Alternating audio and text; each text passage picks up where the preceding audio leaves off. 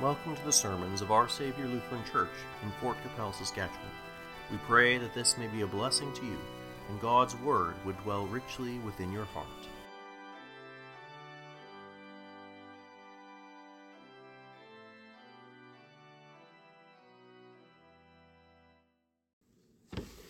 Grace, mercy, and peace be to you from God our Father and our Lord and Savior Jesus Christ. Amen.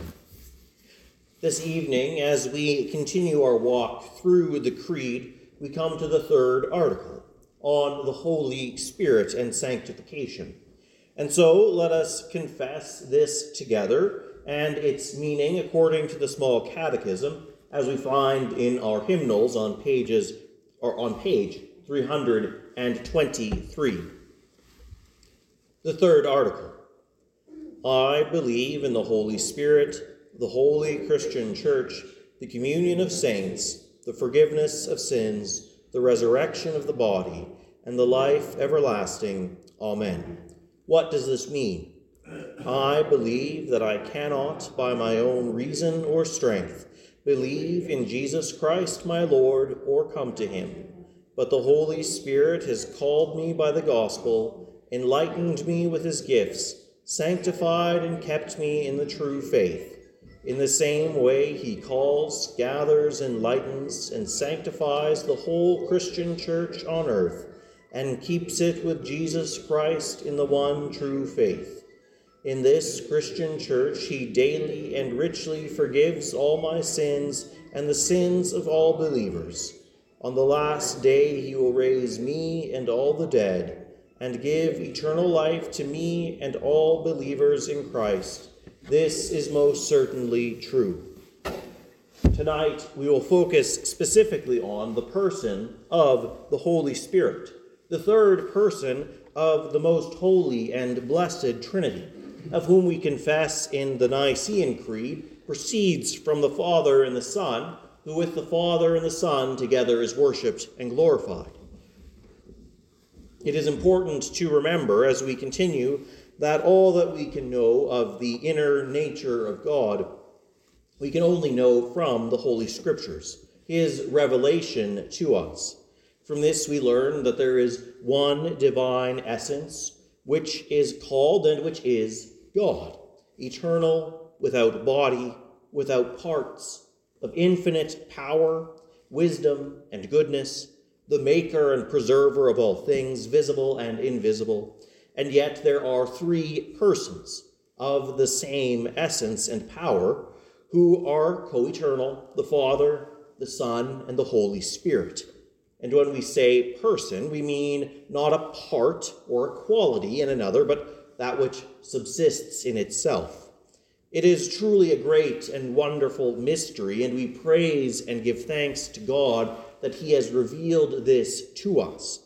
Thus, when our Lord Jesus speaks to the disciples in our gospel lesson this evening about the sending of the Holy Spirit as another helper that he may abide with them forever, and says of himself that he is in the Father and the Father is in him, we can also rightly and likewise say that the Holy Spirit is in the Father and the Son, and the Father and the Son are in the Holy Spirit.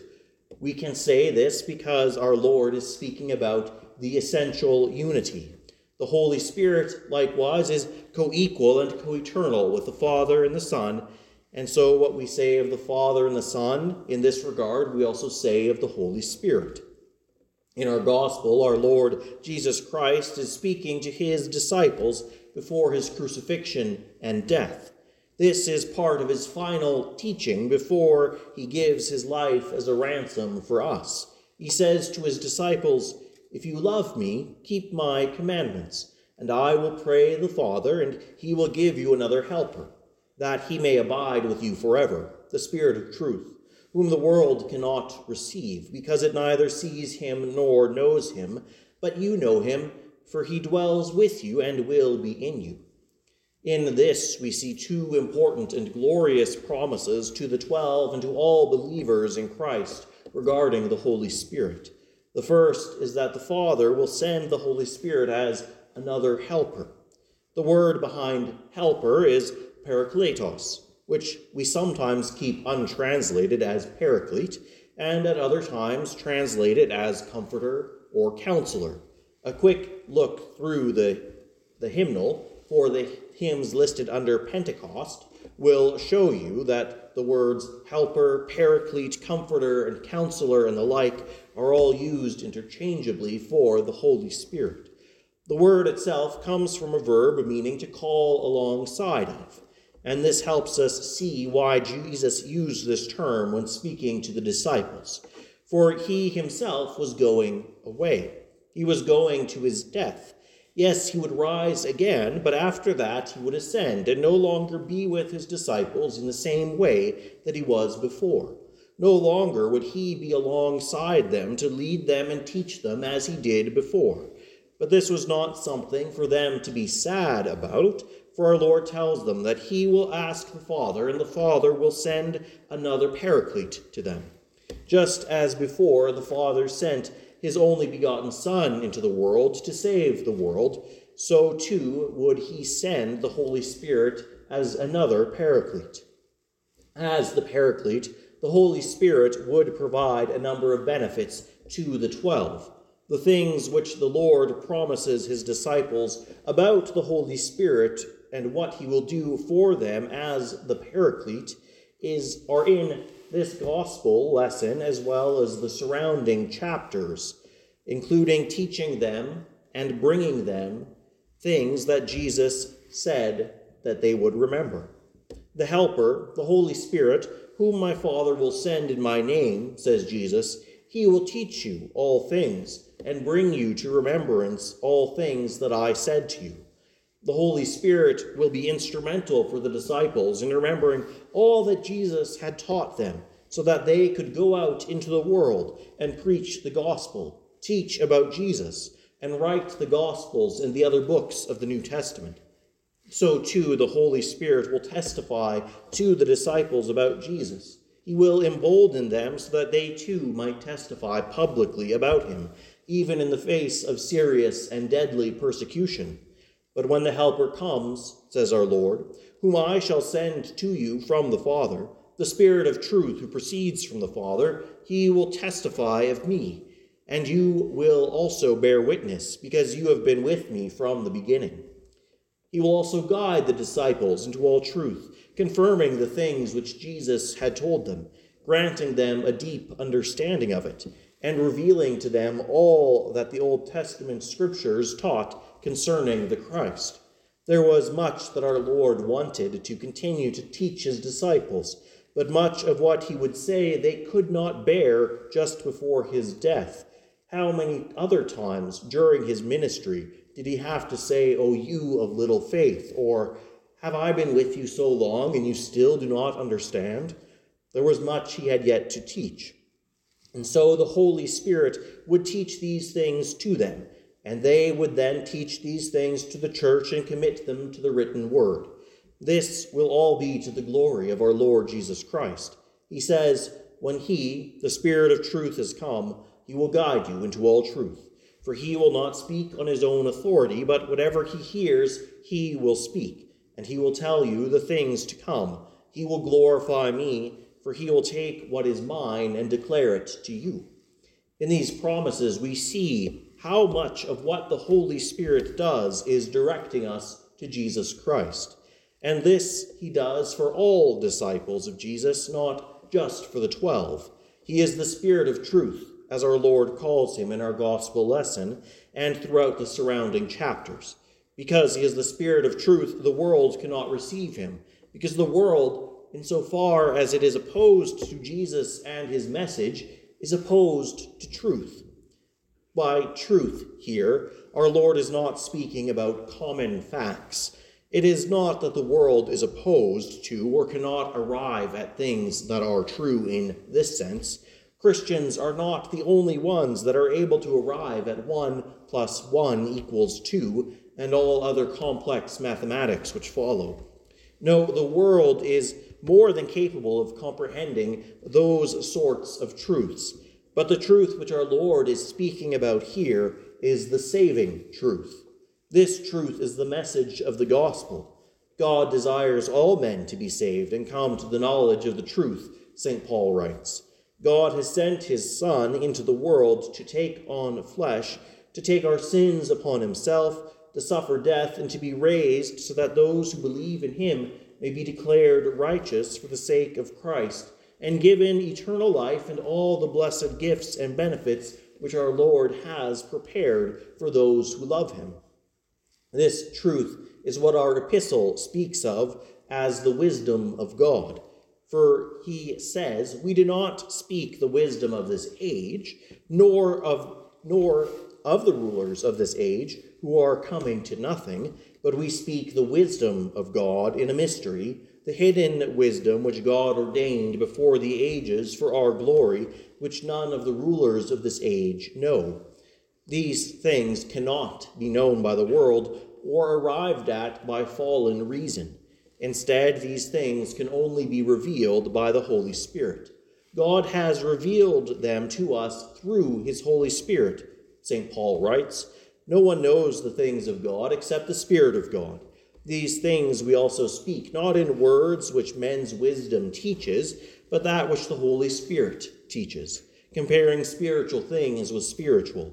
But the natural man does not receive the things of the Spirit of God, for they are foolishness to him, nor can he know them, because they are spiritually discerned. This is the truth which our Lord Jesus speaks of when he speaks of the Holy Spirit as the Spirit of truth. The Holy Spirit possesses this truth in himself, but he does not merely possess it, he bears it for the sake of sharing it and he himself imparts it to those who have been regenerated. All these things cannot be known apart from faith, apart from having been made new by the Holy Spirit. And he does not simply impart these things based on our own preparations to receive them. No, he imparts them through means of word and sacrament. And as great and wonderful as this is, this is not all that Jesus promises in our gospel. He does not only promise that the Holy Spirit will be our paraclete, our helper, our counselor and comforter, but he promises also that the, through the Holy Spirit we will have union with God. This union with the Father and the Son that we have through the indwelling of the Holy Spirit we call the mystical union. And this is how our Lord promises it to his disciples. If you love me, keep my commandments and I will pray the Father, and he will give you another helper, and he that he may abide with you forever. You know him, for he dwells with you and will be in you. I will not leave you as orphans, I will come to you. You will know that I am in the, my Father, and you in me, and I in you. He who has my commandments and keeps them, it is he who loves me, and he who loves me will be loved by my Father and I will love him and manifest myself to him. First, we see that this promise is given to those who love Jesus and keep his commandments. This he says twice in two different ways. Love, which is the deep devotion, adoration, and commitment to him alone above all else. What is left unstated, but of course is understood, and is in fact necessary, is that this love, which ever grows and advances, is preceded by faith. For how can one love God if one does not believe in him or trust him? No, there cannot be love without faith. Love flows out of faith not only to our neighbor, but also to God. And who, loving Jesus, would not also desire to keep his commandments? Commandments not in the sense of the old covenant, but those things which our Lord has given to his church, the precepts which he lays upon her. And how could we not desire to keep them? How could we not cherish and guard them, hold them as a treasure, and keep others from violating them? These things are all kept within the word which Jesus uses for keep. And what are these precepts?